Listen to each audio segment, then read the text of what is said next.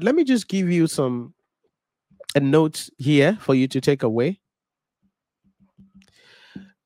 If there is a statement in the question and it says that, oh, it goes this way. So let me put it this way where the entity sells goods with a repurchase option.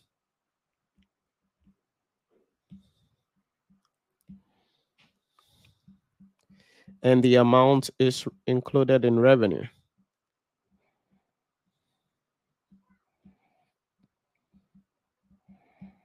This is not a sale.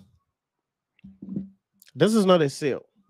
The company has sold the goods, but has a repurchase option to it. So it is not a sale. And I'm going to explain this to you later on under IFRS 15. It is called a financial arrangement. And the goods have been used as collateral facilities.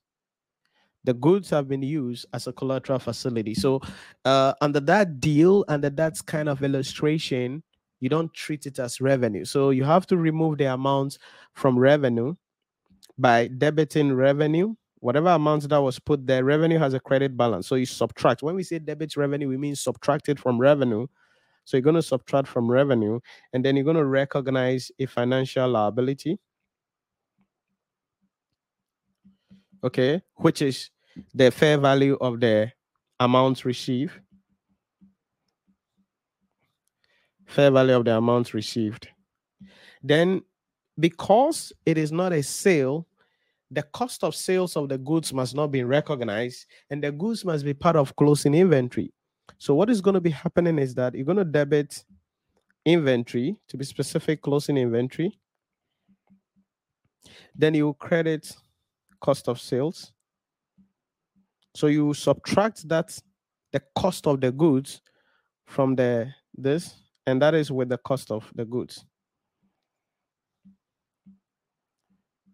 with the cost of the goods. Like I said, I will explain this to you later on when we are solving questions. Uh, but but I want you to understand the idea in that regard. I want you to understand the idea in that regard. So when there is an entity and they buy, sorry, they sell a good, uh, they sell some goods, but with a repurchase option, it is not a sale. It's a financial arrangement. Okay, it is not a sale.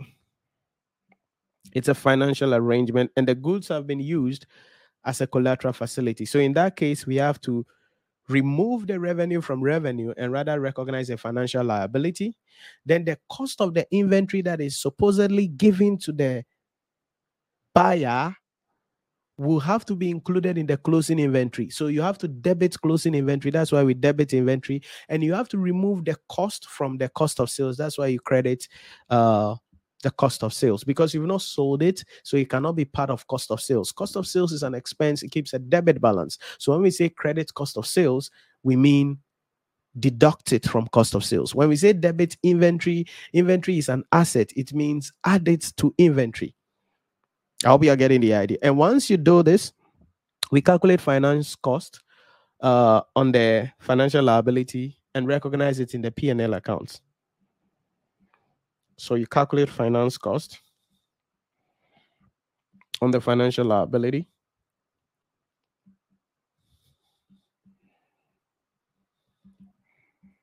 And recognizing the P&L. In the profit or loss. The interest rate will be given to you in the exam hall, so you don't have to think about it. And that finance cost, you debit P&L, so you're going to debit profit or loss because it's an expense with the finance cost, and then you credit the financial liability. You credit the financial liability.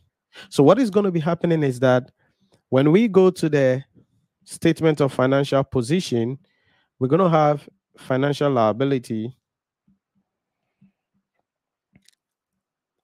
being the fair value of the goods